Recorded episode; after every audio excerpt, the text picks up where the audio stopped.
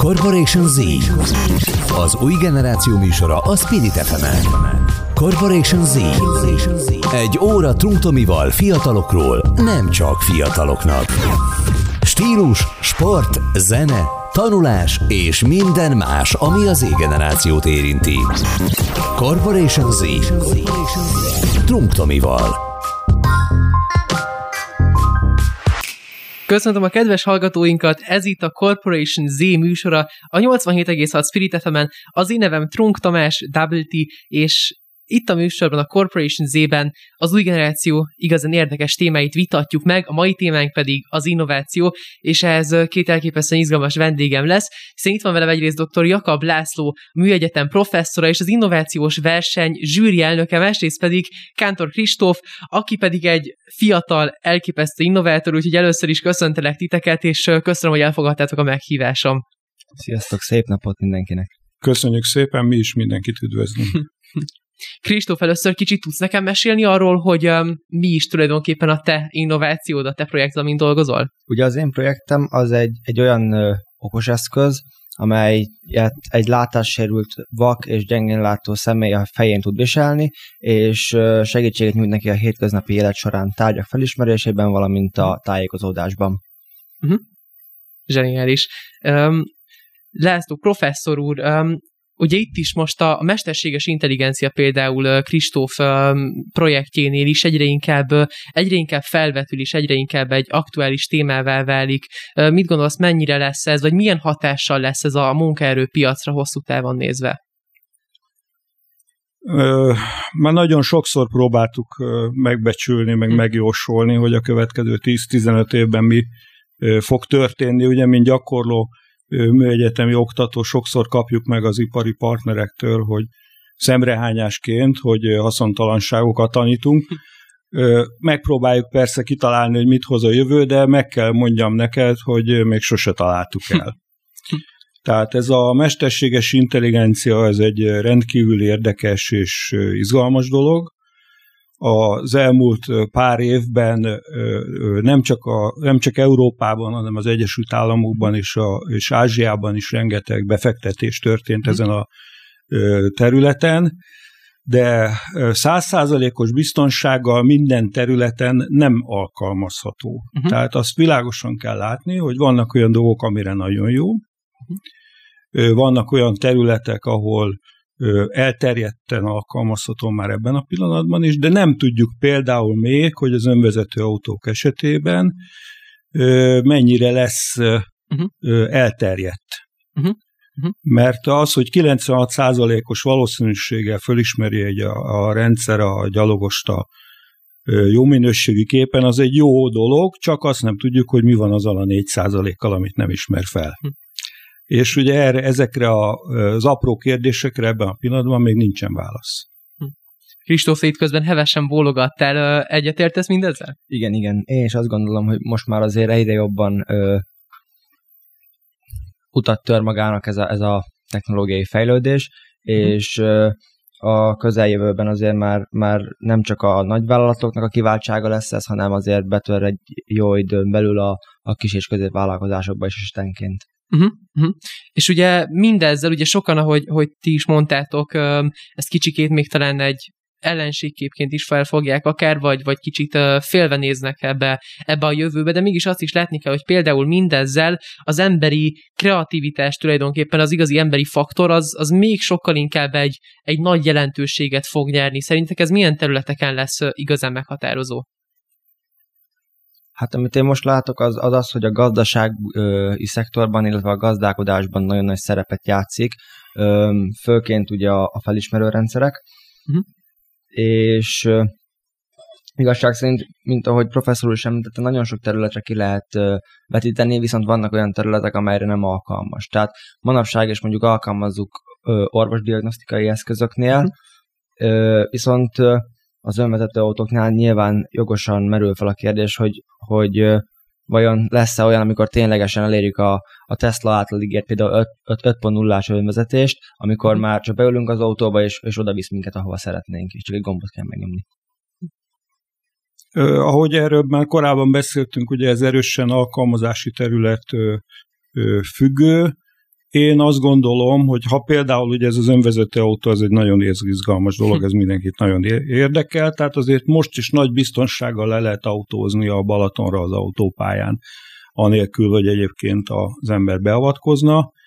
Én azt mondom, hogy ezek, ezt úgy hívják manapság, hogy vezetést támogató rendszer. Ezek a vezetés támogató rendszerek ezek egyre okosabbak és egyre intelligensebbek lesznek, és egyre segítőkészebbek. Uh-huh és én ezt kiterjeszteném az élet más területeire is. Tehát ezek a rendszerek, ezek minket segíteni fognak nagyon sok mindenben, döntéshozatalban, fontos döntések meghozatalában, akár gazdasági döntések mhm. meghozatalában is, tehát hogy például milyen időszakonként és milyen karbantartási ciklusok legyenek mondjuk egy gyárban, de ezek csak segítenek minket. Tehát igazából véve százszázalékosan a döntéseket helyettünk nem fogják meghozni, főleg nem fogják vállalni helyettünk a felelősséget. Tehát mi támaszkodhatunk rájuk, bízhatunk bennük, de a, feles, a felelősség az mindenképpen a mi vállunkon marad nagyon egyetértek itt a professzor úrral. Nekem van egy, egy jó barátom, egy angliai um, előadó,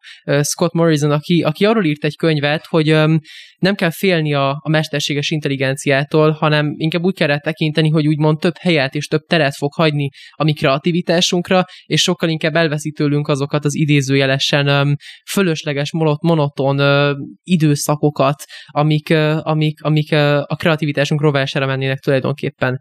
Kristóf, te ebben látsz fantáziát, úgymond? Hát ugye ezt nagyon sokan vitatják.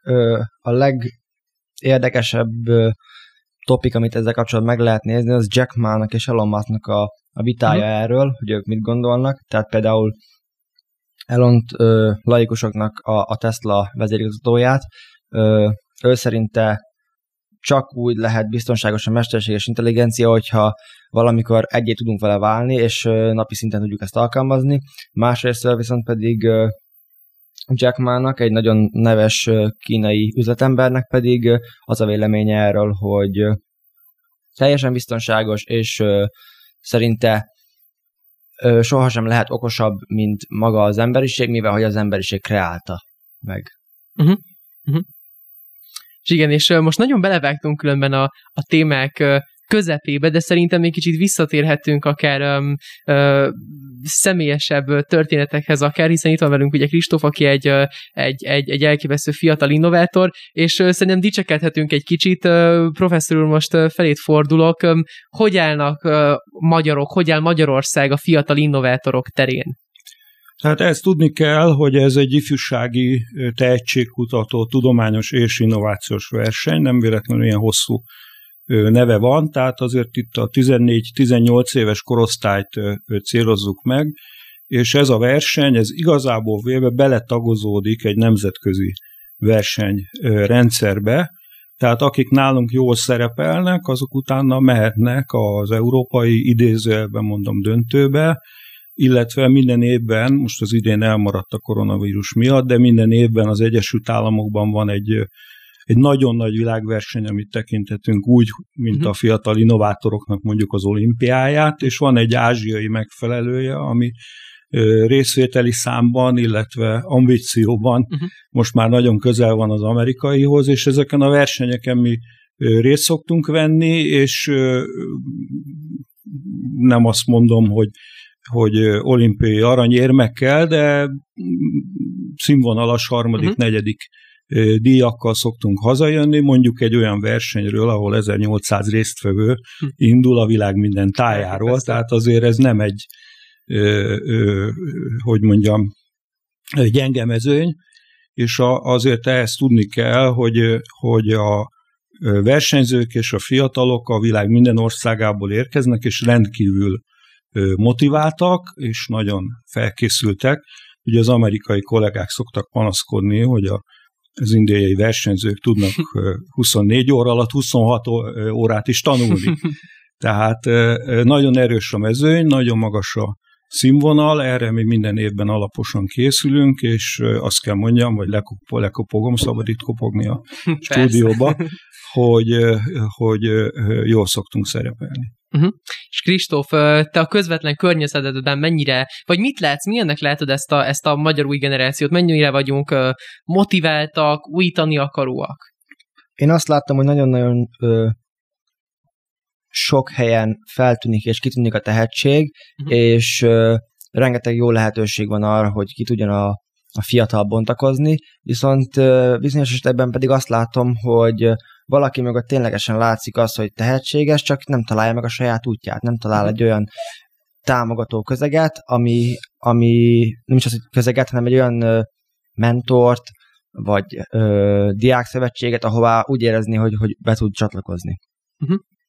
De, de mondom, ö, szerintem nagyon-nagyon jól állunk különösen az utóbbi időkben így innováció. Főleg, hogyha akár most az innovációs verseny példáját is nézzük, egyre több az olyan a projekt, az olyan megmozdulás, ahol igenis ezeknek a fiataloknak, akit te mondasz, mentorokat, egy, egy, egy támogató közeget adnak, hiszen, hiszen igen, azt, azt mindenképp láthatjuk, hogy, hogy ez nagyon sokszor akár a, a közegben bukik el, tehát hogy, tehát, hogy nincs meg az a, az a, az a kellő támogatás egy-egy fiatal mögött.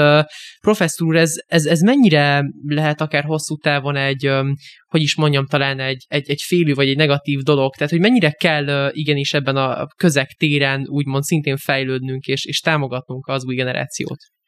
Nagyon sok múlik az iskolán, mm. nagyon sok múlik természetesen a családon, tehát azt látjuk a versenyzőkön, hogy ha, ha van szülői támogatás, akkor az élet mennyivel, ebből a szempontból az élet mennyivel egyszerűbb. Például a mi versenyünkre nagyon könnyű jelentkezni, uh-huh mert egy másfél-két oldalas rövid leírás elegendő ahhoz, Aha.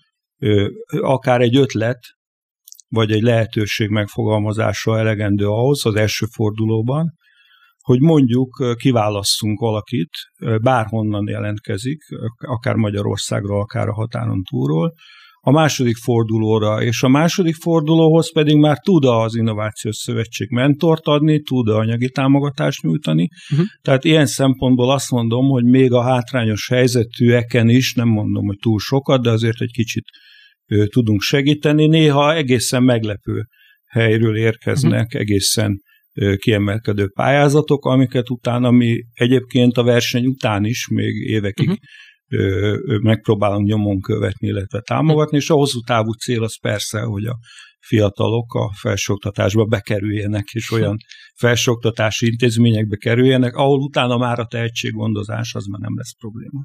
És professzor úr maga, mint hát egy olyan személyiség, aki, aki nagyon sokat találkozik és, és van kapcsolatban fiatalokkal, milyenek látod az új generációt, milyenek vagyunk mi tulajdonképpen egy ilyen külső szemmel talán? Hát, jó, bocs, háttal nem kezdünk mondatot. Tehát egyrészt írillésre méltóan fiatalok vagytok.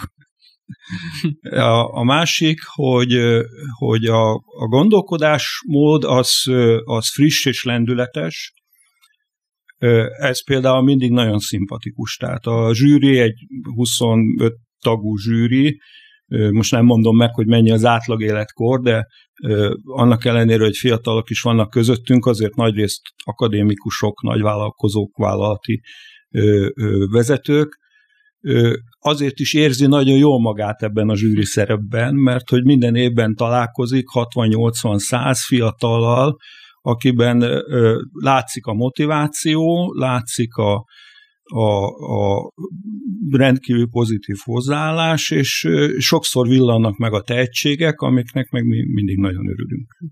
Sokat beszéltünk most ugye a közösségekről az elmúlt pár percben, és ugye azt láthatjuk, hogy a sharing economy teljes fellángolása alapján az innováció is valamilyen módon egyre inkább egy, egy közösségi irányba indult el. Egyre több példát láthatunk arra, hogy sokkal kevesebb már a, a rivalizálás, sokkal több az együttműködés, és akár az egymás vagy a saját elért innovációs eredmények, mert nem titkolva vannak, hanem sokkal inkább akár az internetre feltöltve, megmutatva, hozva, és, és egy alapként szolgálva tulajdonképpen más innovátoroknak. Kristóf, ez mennyire egyszerűsíti meg úgymond egy, egy, egy, egy fiatal game changer életét?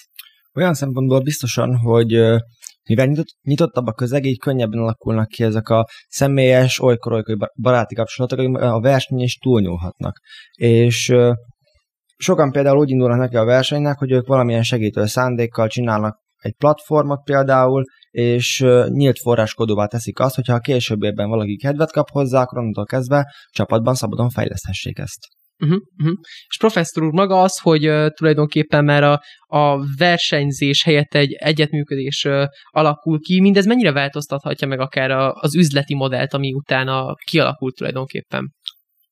teljesen megváltoztatja. Tehát például ugye beszéltünk itt korábban a vállalati igényekről, kifejezetten kérik, hogy az együttműködési készséget fejlesszük a hallgatókat, hallgatókban, tanuljanak meg csapatban dolgozni, tanuljanak meg csapatban gondolkodni, tanuljanak meg együttműködni, és tanuljanak meg a csapat érdekében áldozatokat hozni. Tehát olyan értelemben nagyon megváltozott a világ, és egy kicsit hadd mondjuk a Nobel-díj rendszert. Tehát ugye a Nobel-díj az az egyéni teljesítményekről szól, ez nem volt túlságosan bonyolult mondjuk a múlt század elején, amikor amikor tényleg arról volt szó, hogy voltak fizikusok, akik, akik kimagasló eredményeket egy-két publikáción keresztül megjelentettek, de azért vegyük észre, hogy a Nobel-díjakat is évek óta már megosztva adják. Tehát nagyon ritkán fordul elő, mondjuk a műszaki vagy a tudományos területen, hogy valaki egyedül kap, kap Nobel-díjat. A, a komoly műszaki teljesítmények mögött mindig csapatmunka van, hogyha már itt szó volt Elon Muskról, meg a Tesla autóról, tessék kimenni az utcára, megnézni a Tesla autót, és tessék már megmondani, hogy ki az, aki azt tervezte. Hm.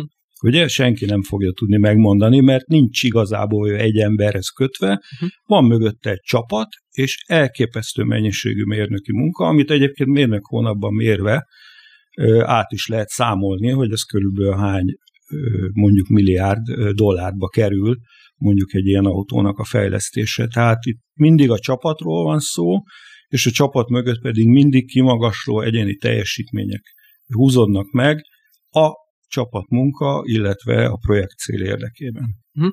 És mennyire változott meg, hogyha már is előhoztad a, a, a felsőoktatásnál úgymond az elvárás annak, tehát hogy mennyire változtak meg a készségek, amiket, amiket a felsőoktatás már um, úgymond um, fejleszt, fejlesztenie kell. Tehát mennyire változott meg a, az igény abban, hogy, hogy, hogy mi kell, mit kell tudnia az új generációnak? Hát én ebben személy szerint nagyon konzervatív vagyok, tehát hogyha engem valaki kérdez, akkor én azt szoktam mondani, hogy matematika, matematika és matematika, és főleg emet szintű matematika érettségi. Az nem baj, hogyha valami műszaki tudomány még mellette van, tehát az biztosan nem hátrány, hogyha mondjuk az ember fizikából jól tájékozott, de ugye azt világosan kell látni, hogy a, az egész mögött van egy gondolkodásmód, és van egy készség. Uh-huh. És ezt kell nagyon jól megtanulni, mert az, hogy egy informatikus 5 év múlva mit fog csinálni, vagy 10 év múlva mit fog csinálni, vagy 30 év múlva mit fog csinálni egy informatikus, azt ma senki nem tudja megmondani. Ez például a nyugati egyetemek úgy oldják meg, hogy még annál is több matematikát tanítanak, mint mi. és ugye erre szoktuk mi visszakapni, hogy haszontalanságokat tanítunk. Igen, de mi végül is úgy adjuk a diplomát, hogy 50 év múlva az illető, aki nálunk diplomázott, reményeink szerint még uh-huh. mérnökként fog majd dolgozni, és nekünk erre kell felkészíteni, mindent más meg fog tanulni egyébként, a csapatmunka fontos, de ez igazából az egyetemi életnek a része. Uh-huh. Tehát az, hogy az egyetemen projekttárgyak vannak, a projekteken sokszor csapatok dolgoznak, az, hogy az egyetemeken versenyek vannak, vagy amit a Kristóf is említett, nagyon sok innovációs verseny is van, amin el lehet, indít, amin el lehet indulni. Ezek mind abba az irányba mutatnak, uh-huh. hogy ezek a készségek egyébként pedig fejlődnek, uh-huh. és amit már korábban kérdezted, hogy milyenek a fiatalok, hát olyan az agyuk, mint a szivacs, tehát rendkívül gyorsan tanulnak, és nagyon gyorsan sajátítanak el uh-huh. olyan készségeket, amiket mi már egyébként az én koromban csak irigykedve nézünk. Kristóf, ezzel egyet tudsz érteni? Neked is úgy néz ki a jövőd és a jelenet, hogy matematika, matematika és emelt matematika? Körülbelül. Tehát akkor itt, itt te ugyanúgy ezekre az értékekre építed úgymond a jövőd. Igen, igen. Én nyilván a, a matematikával szeretnék foglalkozni, ö, és emellett az informatikával, uh-huh.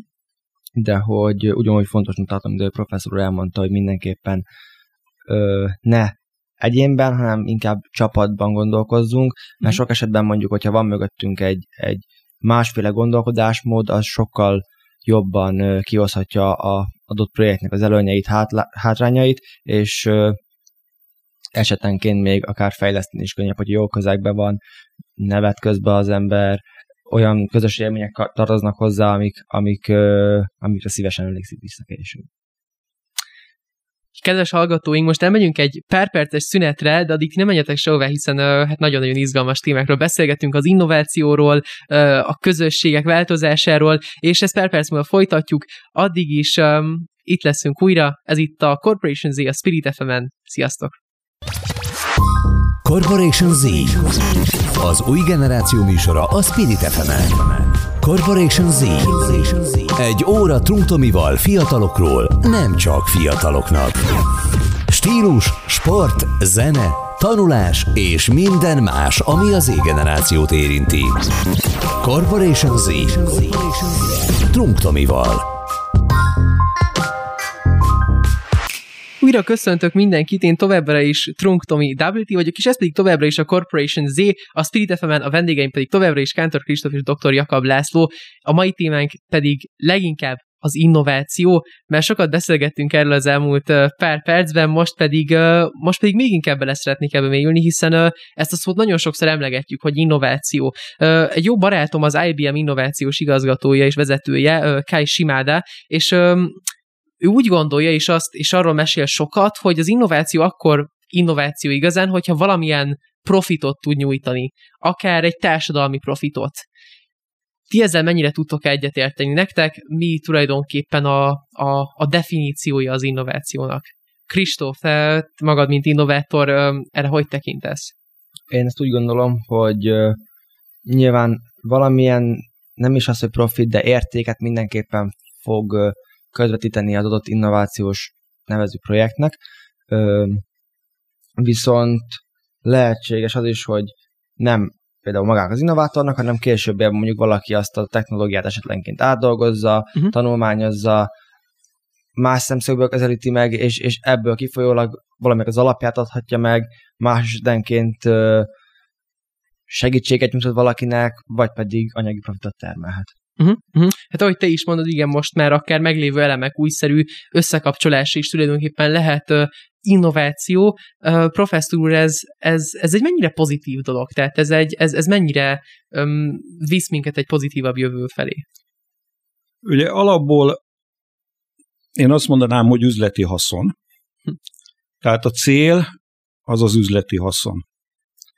Most, ha nagyon leegyszerűsíteném, és nem akarok innovációs szakértőkkel vitatkozni, de hogyha egy cég új technológiát vezet be, amit megvásárolt valahol, és ez az új technológia neki a következő évben üzleti nyerességet hoz, ez is innováció. Uh-huh. Tehát, hogyha szó szerint akarjuk mondani, akkor most azt mondjuk, hogy ez egy megújulás, vagy egy megújítása valaminek például a technológiának. És persze akkor, amikor az ember, mondjuk az Innovációs Szövetségnek van egy úgynevezett innovációs nagydíja, kifejezetten vállalatok számára, aki oda pályázik, ott igenis az egy pályázati szempont, hogy meg kell mutatni, hogy az adott ö, ö, újítás vagy, vagy innováció az az elmúlt években milyen üzleti eredményt, ö, hozzáadott értéket hozott.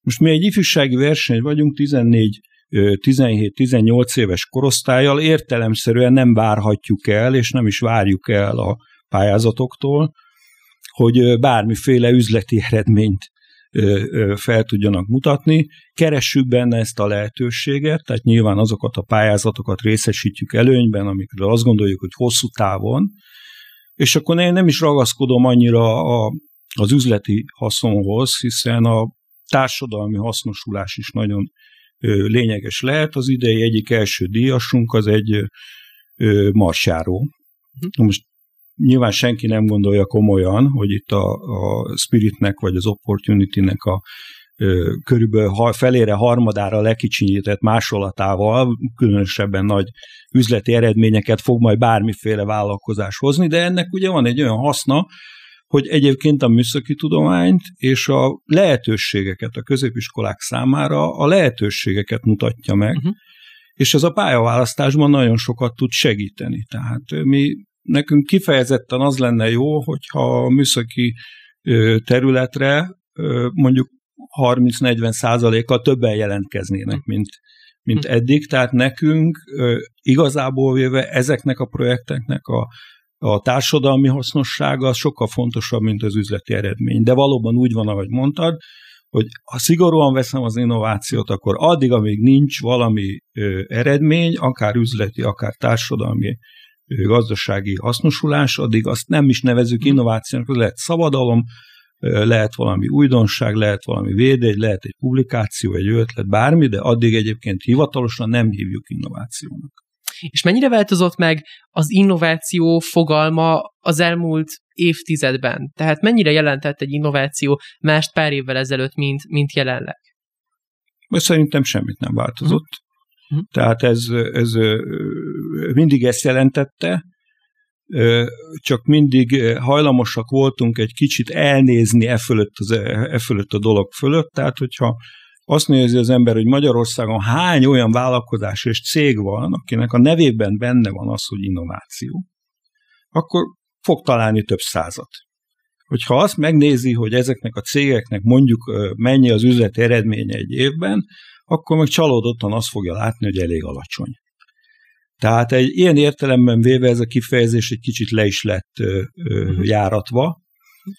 Én szerintem jó irányban halad a dolog, most ugye van Innovációs és Technológiai Minisztérium, tehát jó irányban halad a dolog, hogy ezek a fogalmak egy kicsit a helyükre kerüljenek.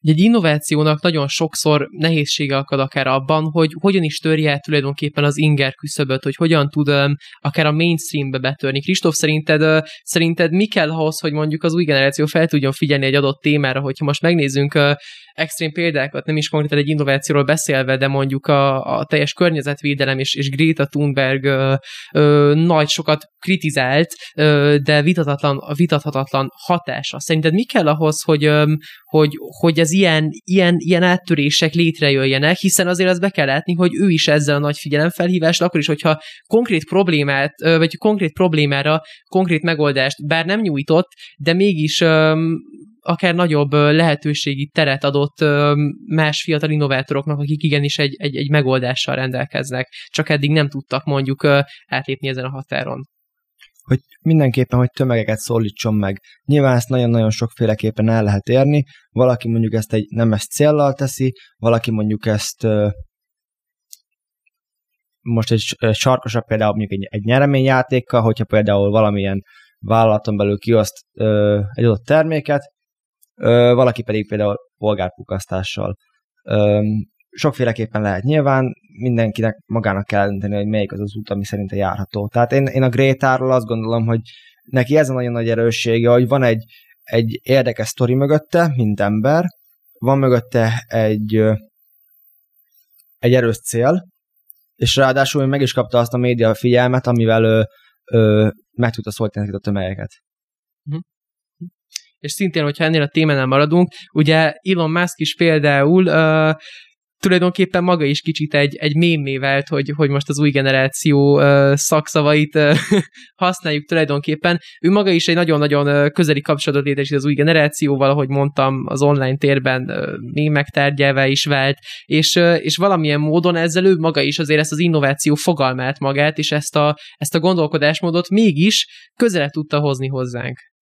Hát igen, ö, ugye Elon Muskról már lassan-lassan azért, hogyha még nem írtak, de már könyvet lehetne írni, meg már történelmet írt azzal, amit ő elért, de hogyha belegondolunk, bármit csinál, annak média értéke van. Tehát elég, hogyha legutóbbira gondolunk, hogy a gyerekét ö, fogalmam sincs pontosan, hogy nevezte el, de, de nem egy megszokott névvel, ezzel is hírértéket kapott, majd mivel voltak számok a gyermeknek a nevében, és ez az adott államban nem engedélyezett, így azzal is híreteket kapott, hogy római számmá átírta a Igen, ugye neve. konkrétan XAE A12 volt lett a, a gyereke neve, ami azért egy hát rendhagyó választás. De bocsánat, hogy most a szabadba vágtam, hagyom, hogy, hogy folytasd. mindenképpen, mindenképpen. Ö, vagy elég például ezelőtt a, a Cybertrucknak mutatójára gondolni, hogy megjelentetnek egy, egy új forradalmi technológiát, golyóálló üveg, majd magának bemutatón betörik az üveg. Ezzel is nyilván mém tárgya volt, aztán nem beszélve arról, mikor a földkörüli pályára állította magát a, a saját roadsterjét, illetve még, még számos dolgot tudnánk mondani, szerintem.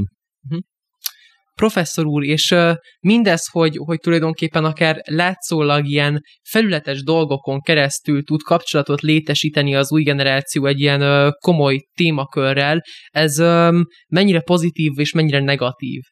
Tehát ugye teljesen megváltozott már akár az út, hogy hogyan válik az emberből akár egy, egy, egy, egy innovátor, és hogyan válik úgymond érdekessé egy fiatalnak ez, a, ez az életpálya, amihez aztán persze egy komoly egyetemi pálya kell, egy, egy komoly felkészülés, de maga az út odáig az, az egyre kanyargósabb és kacskarinkosabb. Az, az mindenképpen előnyös, hogyha az embernek nagyon jó a piárja. Ugye korábban már említettem Nobel-díjat, meg múlt századot, Einsteinnek nagyon jó volt a PR-ja.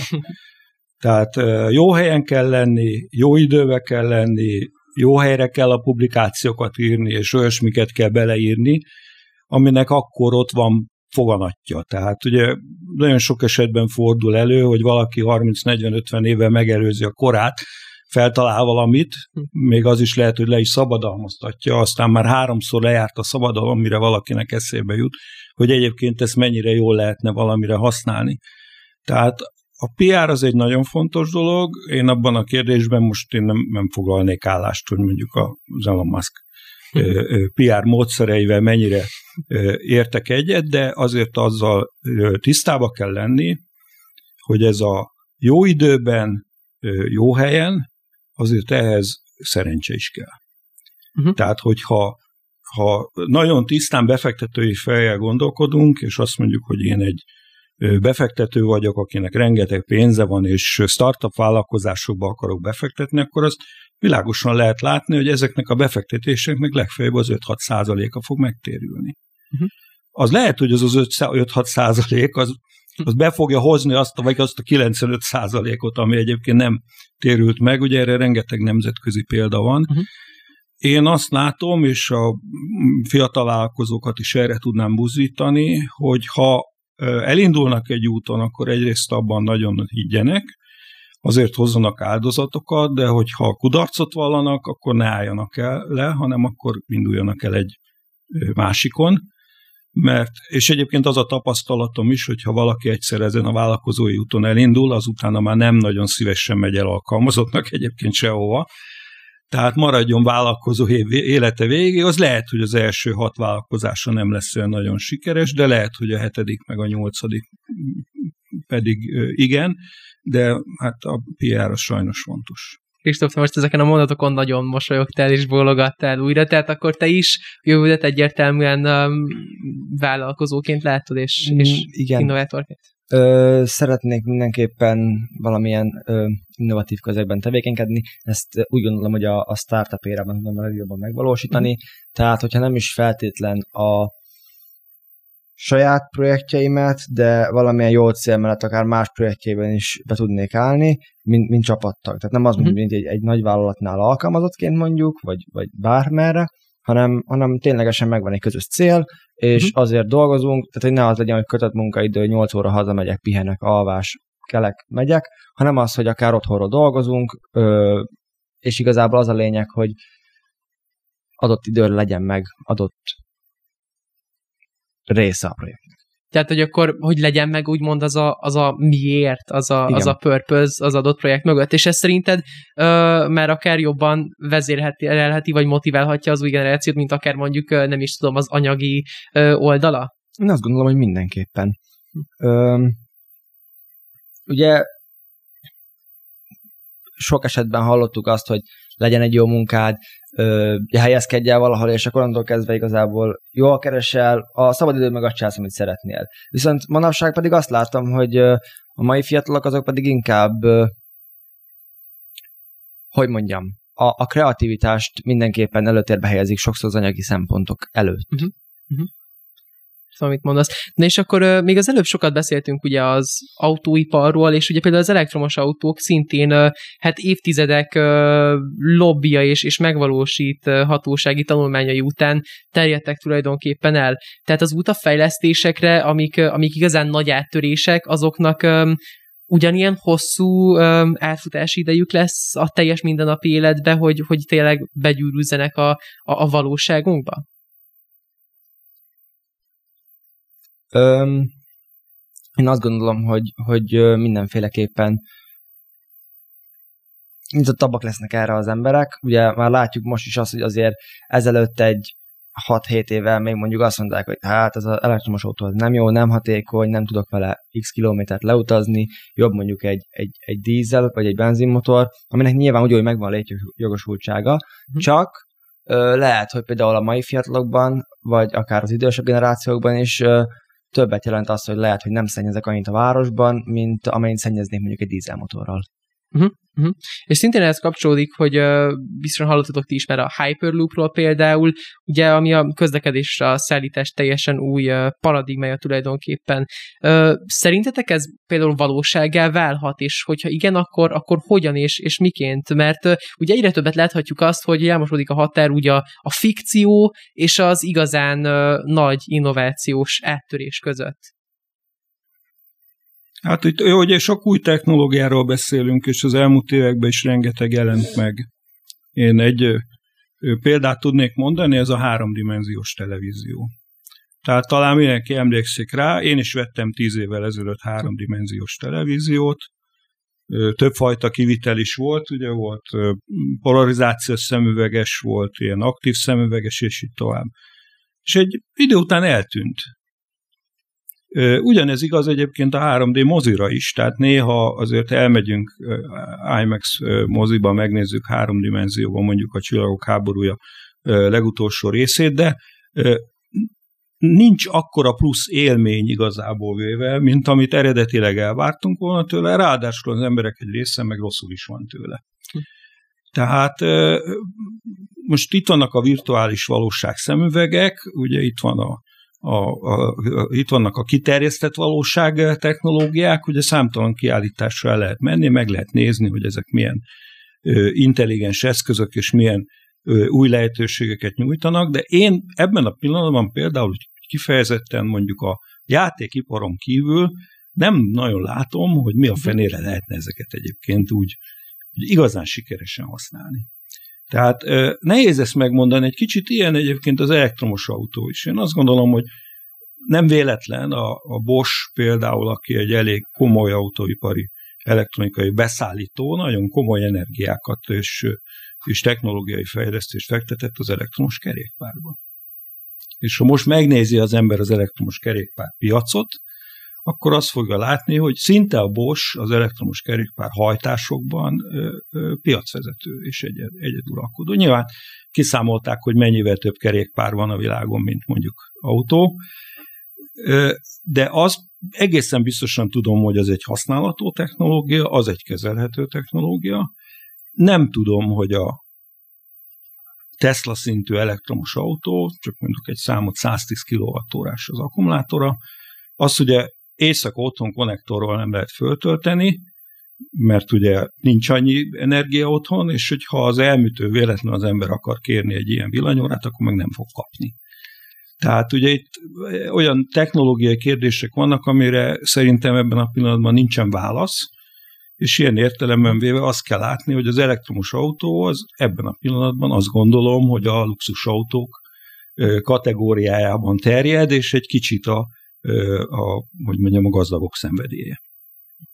Hát köszönöm, hogy ezeket a zseniális gondolatokat végighallgathattam az elmúlt majdnem 40 percben. Végképp már csak arra lennék kíváncsi, hogy ti mit üzentek azoknak a fiataloknak, akik akár erre a pályára akarnak lépni, vagy ezzel szemezgetnek, de nem biztosak akár magukban. Egyrészt professzori, másrészt pedig mint, mint egy sikeres innovátor szemszögből. Mit tudtok, mit tudtok üzenni?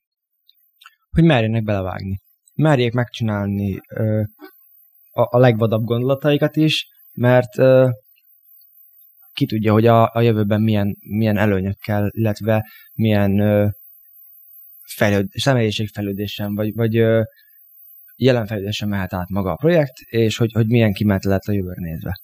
Én mindenképp ajánlanám bárkinek.